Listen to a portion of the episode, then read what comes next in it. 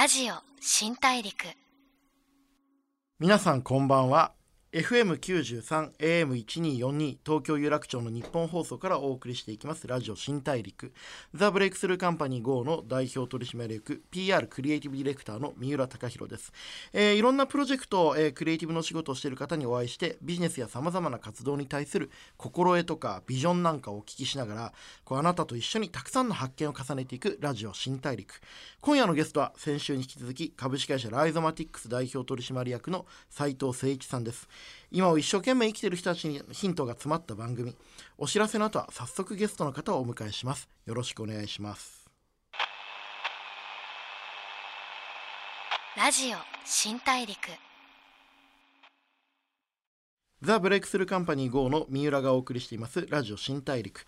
改めてご紹介します。今回お迎えしたのは株式会社ライゾマティックス代表取締役の斉藤誠一さんです。よろしくお願いしよろますしくお願いします。先週はですね、はい。いろいろこうライゾマの成り立ちについて、僕が参考にしたいがためにいろんなことを聞いちゃいましたけども、えー今日、えーとまあ、いろんな斬新なプロジェクトをライゾマやってますけれども、はい。今回とびっきりやばいやつがあると思っていまして、はい。えー現在猿島公園で開催中のセンスアイランド感覚の島暗闇の美術島についてちょっといろいろお話聞きたいなと思ってます。はい。もう単純にこれ僕めちゃくちゃ行きたいんですけど、はい。これなんでまず猿島でやることになったんですか、えっとこれちょっと話すと、ん。いろいろ時間がかかるのをはしょるとですねあのまあ僕自身今住んでるのが葉山で、うん。まあうん。猿島って横須賀市なんですけど、うん。うん。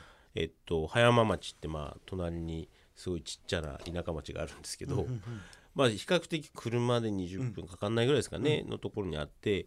でとあるプロジェクトであのまあ横須賀市さんとちょっと一緒にやるプロジェクト、まあ会う機会とか、うんうん。あとは市長とか、まあ、市役所の方と会はい。う機会があって、はい。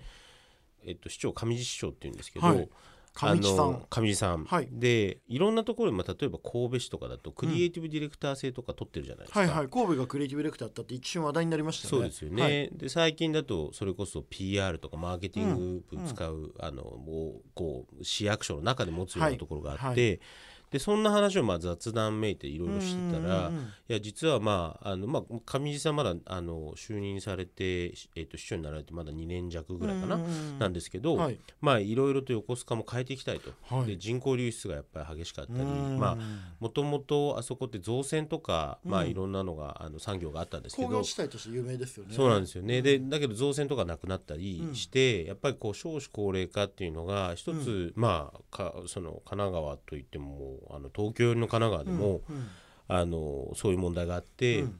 でなんかまあそのあの上地さん的にもやっぱりその何かイベントやりたかったり、はい。えっと、何か市民の方々と一緒になってこう何か作るようなことをやりたいっていう話を、まあいろんな話をしてたんですけど、はい。でそれで、えっとまあ、こういうことやったらいいんじゃないですかああいうこともできますねみたいな話をしてたら、うんうんうんうん。いや実は猿島ってあってさっていう話になって、はいはい。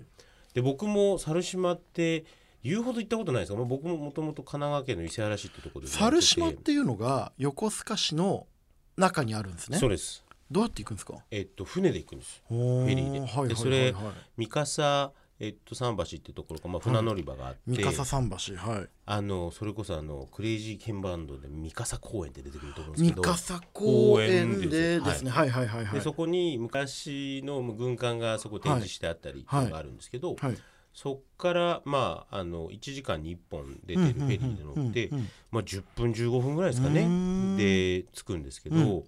陸からうん、1. 点数キロにある、うん。もう2キロもないうん、ところにある、実はあの無人島なんですよ。へえ無人島なんですか？でこれが、はい。えっと人工島っていうのもあるんですうんよ。うん。で結構まあ昔その、えっと戦争の時に、うん砲台として使われてた島とかって埋め立てで作ったとかあった第二次世界大戦中に作られた人工の無人島って言われるだけで、うん。もう物語が始まりますよね。でもね、はい。実はねなぜ猿島かっていう話があって、うん。で実はいろいろこう調べていくと、はい。実はすあそこ今猿いないんですね。いないですか？いないんですけど、えっと、猿島の由来になってるのが、うん昔日蓮さんと、まあ、日蓮宗の日蓮商人はい。で、えっとまあ、彼が、うん。えっと、布教のために鎌倉の布教のために、うんまあ、船で来てた時に、うん。実は嵐でえっと、確か船に穴が開いたのかな、はい。でそれで漂流したのがはい。実は猿島で,、でそこにいた白い猿がはい。実は陸の方向を指して、はい。そっちに漕いでいた陸があったってまあ、話があって。でも別に猿島から本土見えますよね。まあまあそうちょっとね またね。まあまあまあそういうね物語がまあまあいろんな、はい。ないくつか説があるらしいんですけど、はい。僕はそれは面白いなと思ってて、はい。はい。でまだあの猿島の中にも日蓮洞窟とかっていうのがあって、うんで猿島って多分行ったことある方だったら知ってるかもしれないですけどまあ昼間バーベキューができたりとかうん、えーっていうまああとは夏だと海水浴場があったりとかっていうのがあるんですけど、うんうんうんえっとただ夜って使ってないんですよ。なるほど。で、えっと夜なんか要は使ってない時間に、うん。そのぼ僕がずっと最近こうこの数年流行ってるのが、うん。やっぱり業界的にユニークベニューとかっていうんですけど、はいはい。要は誰も使ってないところとか、うん。みんなが普段行かないようなところを、うん。あえてイベント会場にするっていうので、これあの外資系のクリエイティブの会社から突然始まった習慣でイベント会場をベニューって呼ぶっていうですねそうですね。謎の習慣がありまして、はい。僕もともと博報堂って会社にいて、はい。途中で TBW 博報堂っていう外資系はいはいのクリエイティブの会社に出向になった時に、はい。打ち合わせに呼ばれて「三浦さんベニューについてどう思われます?」って言われてもうそれ何か全く分かんなくて「うんベニューについては新しい方がいいですね」とかわけのわからないこと言って うまく逃れたっていうのがあるんですけどイベント会場ですね。そうですユニークベニューっていうのは、はいまだ誰もエンタメやアートの空間として使ってない空間を、ねうんアートやインタラクティブの空間として捉えるっていうことですよね。そうです、はい、だから去年とかだと、新宿御苑の夜に、うん。まあ、内閣官房さんと一緒にやったりとか、ナイキさんと一緒にイベントやったりとかっていうのをやるんですけど、うんうんうんうん。今回もずっと僕猿島のはい、夜ってはい。実はまあ陸から見えるんですけど、真っ暗なんですよ。うん。で怖い。いつかいうところを使ってみたいなと、そうですよね。真っ暗闇ってちょっと僕らとしたらやりがいがありますよね、うん。光にしても音楽にしても。はい。うん。でまあそれが元でいや猿島なんか使えたらいいですねって話を、はいはい。あのまあいろいろしてたら、はい。い、や実はそういうふうに思ってたとはい。いうのがあって、市長も。まあ、市長市役所の方もですね、はいはいはいはい。でそれで、うん。ぜひイベントを提案してくださいっていうのから始まったんですね。うん。はい、へえウェブサイトとかこう資料を見るとかっこいいやばい面白そうアートっぽいライゾマっていろいろわかるんですけれども実際のところが多分斉藤さん設計されてると思うんですけど、うん。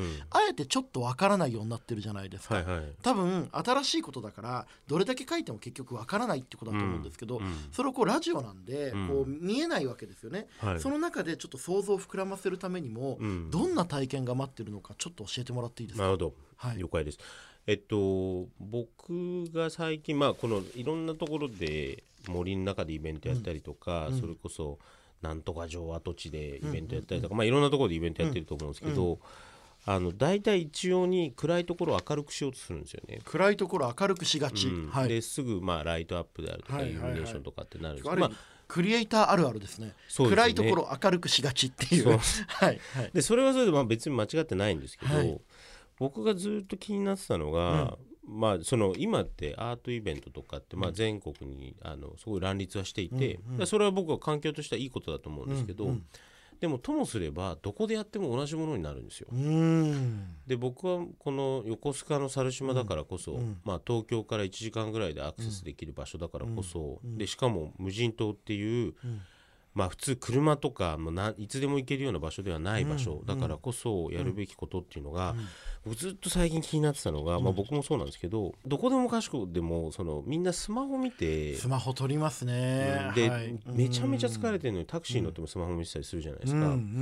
で最近まあいろんな展覧会も作らせていただく時も、はいえっと、入り口入っはい。て一回ワンバウンド置かないと、はい。みんなずっと写真だけ撮ってるんですよ。あ日常の中で撮影が日常の行為としてもうん。組み込まれちゃってるから、美術館とか異空間に行っても撮影し続けちゃうんですよね。そうなんですよね、うん。だからまあちょうど夏に、うん。まあ葉山なんで、うん。あの海岸行ってもうん。本当若い子がうん。多分ね水着着てても海一回も入らず、うん写真撮ってうん帰るんですよね。あーでも分かりますなんかこれは何なんだろうと思って。なんかねそれねインスタに上げるとかも含めてインスタとかツイッターとかのソーシャル空間と現実の本番と楽屋が逆転してるんですよね。僕これ面白くて、うんある有名なアイドルの女の子と知り合いになってその子がなんかね卒業したら整形したいって言うんですよ。うん。でもすごい綺麗な子でそこそこ人気のある子だからえ全然そんなことしなくていいじゃんって言ったらいやちょっと目開くだけですごいインスタ映えする顔になるじゃないですかって言ったんですよ。つまりインスタっていう方が本番の舞台で日常や現実は楽屋になってる。そこで SNS の世界で映えるための準備の場所になっちゃってるっていう、うん。本来現実を楽しむためにあるはずの SNS が逆転しちゃってるんだなと思って面白いなと思ったんですけどね。にでも僕もなんかそういう一連の現象はすごい気になっていて、うん。このままだと、うん。まあ、人がなんかオーバーヒートしそうな気がするんですよ。はいはいはいはい。でどっかでうん。クールダウンするようなイベント、うんうんあとはうん。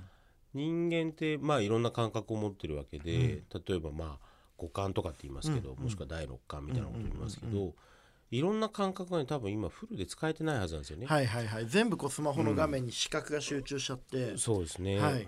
でまあもともと何かこう美術の力でうん。この島の中で、まあ、島の中を使って何かをしたいっていうのはうん。漠然とあって、うんでそれでまああのいろいろと一緒にやってくれる例えば、うん。まあ、キュレーターの林くんとか、まあ、PR の市川さんとか、まあ、うん。いろんな方とお話をしてる時に、やっぱり美術っていうのは、はい。その何かを見るもしくは何かを気づくレンズであると。なるほどなるほど。であ僕はそれがすごいハマるなと思ったのが、まあ、暗闇のその島の中に行って、うん美術を通して、えっと、自然ってなんだろうとか、うん人間の高さってなんだろうとか、うんうん。触るってなんだろうとか、あ寒いってなんだろうみたいのを、うんうんうん。もう一回それ見てもらうために実は、まあ、あのぜひね体験していただくと分かるんですけど、うん。えっと、入り口で携帯を封入してもらうんですね。はい。えっと、封筒の中に入れて、はい。使えないようにするんですよ。はい。まあ何かあった時にピリッて破って別に使えるんですけど、で一回その情報発信とか、もしくは自分の目以外のものでそれを捉えるっていうのをうん。一回ちょっと外して、うん。えっと、そういう、まあ、いろんな作品があるんですけど、その作品を通して、もう一回自分って何だろうというか、はい。まあ、感覚って何だろうっていうのをしたいので、はい。暗いっていうのもそこで、うん。えっと、人って実はあのよくもう暗くて怖いとか、うん。えっと、暗くて見えないみたいなことを言いますけど、はい。あの猿島の夜行くと、うん。もうあの月が高校と出てたらめちゃめちゃ明るいんですよ。で多分その感覚も人間って忘れてるので、もう一回それを取り戻すよいうやな。おっしゃる通りで人間って今、こうスマホとかやらなきゃいけないこと考えなきゃいけないことが多すぎて夜の暗さも忘れてるし自分の運動能力とか自分の感覚みたいなものを全部忘れちゃってて、忘れますよね。僕今お話聞いてて面白いなと思ったのはこれすごいつまんない例えで申し訳ないんですけど美術を通じて自然の本当のこう強さとか、うん。深さとか恐ろしさ美しさが分かるっていうのはある意味で言うとその自然をそのまま見るよりもそこに一個透過するうんスクリーンのように美術があるともっといいってことですよね。うんなんかスイカに塩をかけるとより甘さが際立つみたいな感じなんですかね。それいいですね。でもちょっと借りていいですか？あはいぜひぜひその自然のを自然のまま味わったらいいじゃんって思うかもしれないんだけど人間って忘れちゃっててその味わい方さえもその補助線なんでしょうねアートが。うん、で、うんだ自然って言っても、うん自然ってこと自体もち気づかないんですよ。うんうん要はわかります。自然すぎてというか、はいうんだからあこれは実は生き物なんだよとか、うん。こういう日もあるし、うん。こういう日もあるんだよみたいなことうん。をちょっと説明してあげないと、うん。まあ、僕も含めて現代の人たちになかなか入ってこないことはたくさんあるのではいなんかそれを、うん。まあ、作品もしくは作家の意図みたいなのを通じて伝えていきたいと思っているのが今回のイベントなるほどはい作家の感覚とか美術を通じて自然とか人間の自分の持ってる感覚にもう一回本気で向き合うみたいなそう,、うんいう体験ができるんですね。ラジオ新大陸。FM93 AM1242 東京有楽町の日本放送からお送りしています。ラジオ新大陸。ザ・ブレイクスルーカンパニー GO の三浦貴大がイノベーションを起こしている注目のキーパーソンをお迎えしています。今回は株式会社ライゾマティックス代表取締役の斉藤誠一さんです。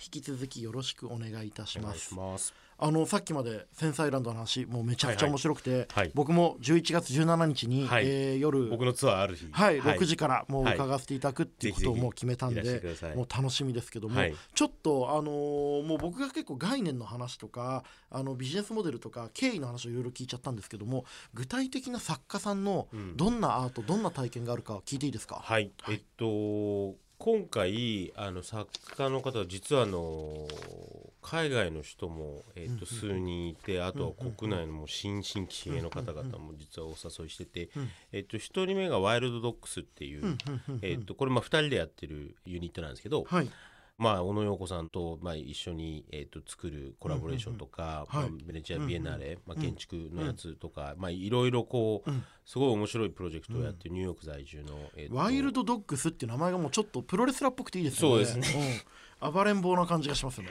はい。で彼らも来てくれて、はい。です今日もあの朝一緒にいたんですけど、うん。まあ彼女と彼の視点はすごいねな、まあやっぱりちょっと面白いのと、あと男性女性の二人組なん男性女性の2人組、うんうん。すごいね。お付き合いされてるんですかね。どうなんですかね、まあ、一概にそうか分かんない一概にそうかわかんな い。はい。多分そうだと思うんですけど、うん。あのすごいねやっぱ女性らしい感性と、うん。男性らしい感性と、うん。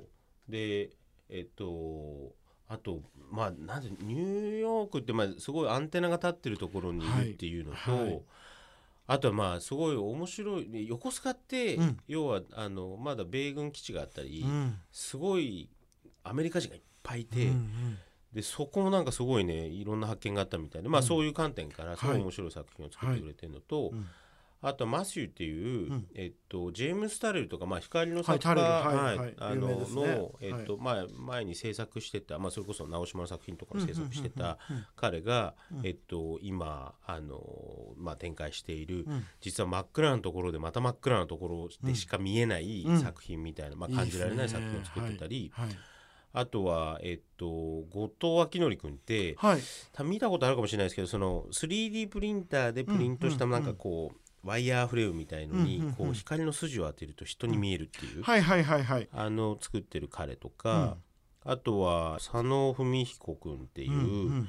えっと、彼もともと大工だったんですけど、で、えっと、とはいえもう今はもう作家としても、まあ、うん。もしくは建築家としてもいろんなことをやられていうんて、今回もちょっとすごい面白い作品を作ってくれる。へーであとはね。あのうん鈴木、えっと、康弘君、まあ、これあの大きなあの透明ななんか風船の,、うんあの空気の人っていう作品とかで、あのよく知ってるかもしれない鈴木さん僕ももすごい大好きで楽しみです。そうなんです、はい。で彼とも、まあ、ちょっと別のところであのコラボレーションすることがあって、はい。はい。でそれであの今回のキュレーターの林君が声かけてくれたらぜひということで、うんうんうんだからもうすごいね皆さん猿島と、うん。あとは今回のその感覚っていう感覚の美術棟ってところにすごく賛同してくれて、参加してくれてるんですよ。いやこれ面白いなと思うのがもうこの人たちって本当に今のトップだし最先端の方々だし例えばこれをね普通の東京とか、まあ、別に地方でもいいんですけど美術館でやってても僕行くと思うんですよ。うんすごい楽しそうな今のこう新しい時代の輪郭を示すような。アーティストの、のラインナップだと思っててで一方猿島で真っ暗でなんか遊べるよって言ったら僕別にアーティストが誰か分かんなくても行ったと思うんですよ。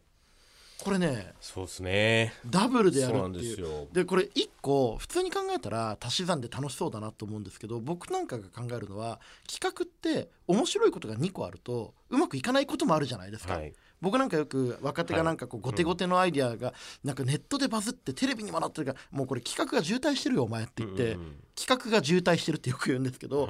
これはある意味一歩間違えると豪華すぎて大丈夫かなと思っちゃうんですけどどううん。そこら辺どうデザインされてるんですか？うんなんか僕が思ってた、ぼ僕があえて、まあ、こういうなんかこう、あの芸術祭というかアうん。ートフェスみたいにするときに、うんまあ、僕が言い出しっぺでもあるんで、うん。普通なんかアーティスティックディレクターとかなんとかなんとかディレクターみたいになるんですけど、僕はあくまでプロデューサーで、はい。要はまあ仕組み作って、はい。でそれで作家の方にもうお渡ししてるんで、うん。あとはもう彼らがそのまあもちろん僕も見てますけど、うん。彼らの思うように作ってもらえたらなと思ってるので、あんまりねなんていうのかな作品がこれはなんかねすごいいいチームで作ってるんで、うん。で作家さんもすごい豆だし、はい。足しげく通ってくれるし、はい。でそういった意味では、はい。作品が強調しすぎてないというんうんうか、うんうん。あのいい意味でなんていうの環境に溶け込んでるなるほど。だからそのアーティストの方々がうん。猿島だったりとかあるいはこのプロジェクトへのリスペクトがすごいあるんでしょうね。そうですね。理解度がすごい高くてうんうんうんうんうん。やっているっていうところと、うんうんうん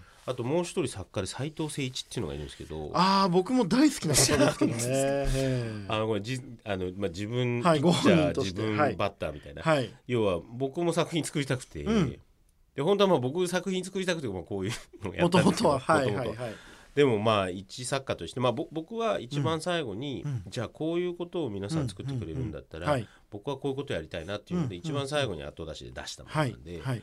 えっとまあ、僕はずっと軸シリーズっていう、うん。その地図とかでまあ昔例えばこことここが、はい。えー比叡山に向かってとか富士山に向かって動線があったみたいな、はい。でそういうのが建物に消えてしまったりもしくは伝説がな分かんなくなっちゃったのをもう一回光で再現するみたいなことをやっていて。あーあ僕もあの森ビルのメディアアンビションかな？で拝見したのかな？そうです。ね。はいあの、はい。昔のその比叡山とか富士山とか各地のまあうん。大事な場所があってそれが後継まあ建築とか、まあ、都市がこう成長するにつれてこう動線とか視点のこう切り口が見えなくなっちゃってる状況を光で再現されるような作品ですよね。おっ。しゃる通りです、はい、でそれを猿島でもうん。やろうかなと思っているんですけど、うんうんうんまあ、こういうなんかもういいろんな人たちが、まあ、あとボランティアの方々とか、まあ、実行委員会横須賀市の方々が本当によくしてくれて、はいまあ本当まあみんなが作家みたいな感じで作っている。もう現場の一人一人も作家とかクリエイターっていう意識を持って向き合われてるとやっぱ全然違いますよね。そうですね。いやでもすっげえなこれ。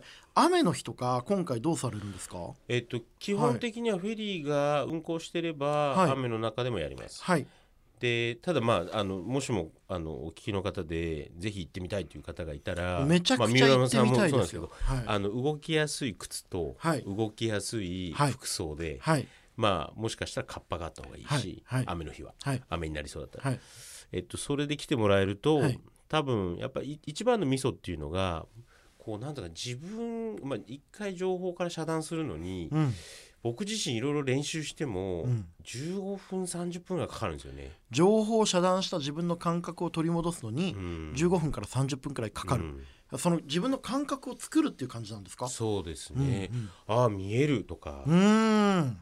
あ聞こえるかもとか、うんあこんなのあったなとか。これでも寒いからあれですけど本当は全裸がいいんでしょうね、まあね、うん。夏とかだったらねもう一人ずつね。そうですよあね前ねそういうのをね、とあるアパレルさんのはい。あイベントで提案したことあるんですけど、はい。もう一人一回一人しか入れない、うんうんうん。全員もう全裸になって入ってもらう、う。んまあ、でもそれに近いかもしれないですね。そうですよね。で暗闇の中だうん。と比較的全裸に近いというか、うん。その視覚とあとは人から見られてるとか、うん。そういう気配も比較的低いと思うので、はいなんかこの人間、自分の体と自然の間が溶けていって自分自身も自然の造形物だって気づくような感覚ってそうですね。僕もこうたまにこう草原とか誰も見てないところで全裸になったりしたいなと思うんですけど、ん。なかなか立場もあるんでできないんですけど、うん。そういう感覚取り戻せるのはいいですよね。そうですね。なんかでもこれいいな。何より斉藤さんが楽しみにしてる感じがすごいいいですよね。そうなんですこう早く始めたいし早くこれに沸き立つ観客を見たいし、そうですね。それを見てるアーティストとハイタッチしたいみたいな感じが伝わってくるのがいいですね。斉藤さんめちゃくちゃ楽しみ。ままず一旦ですね、えっと、今週もですねいろいろなお話伺わせていただきまして、はい。先週は勉強させてもらって今週はワクワクさせてもらって本当にどうもありがとうございました。こちらこそありがとうございます。ラジオ新大陸。FM93 AM1242 東京有楽町の日本放送からお送りしてきましたラジオ新大陸株式会社ライゾマティックス代表取締役の斉藤誠一さんを迎えしてお話を伺ってきました、えーいかがだったでしょうか？僕はもうめちゃめちゃワクワクして一刻も早く現地に行きたいしなんかこういう自信を持って世の中の人に楽しみに送り出せるプロジェクトをやってる斉藤さんが羨ましいなっていうふうにちょっと思ったりもしました、えー改めましてセンスアイランド感覚の島暗闇の美術島は12月1日日曜日までの木曜日金曜日土日および祝休日しかも日没以降の開催です。詳しくはセンスアイランドのウェブサイトを見てみてください。次回も一緒にたくさんの発見をしていきましょう。ラジオ新大陸お相手はザ・ブレイクスルーカンパニー号の三浦貴大でした。ラジオ新大陸。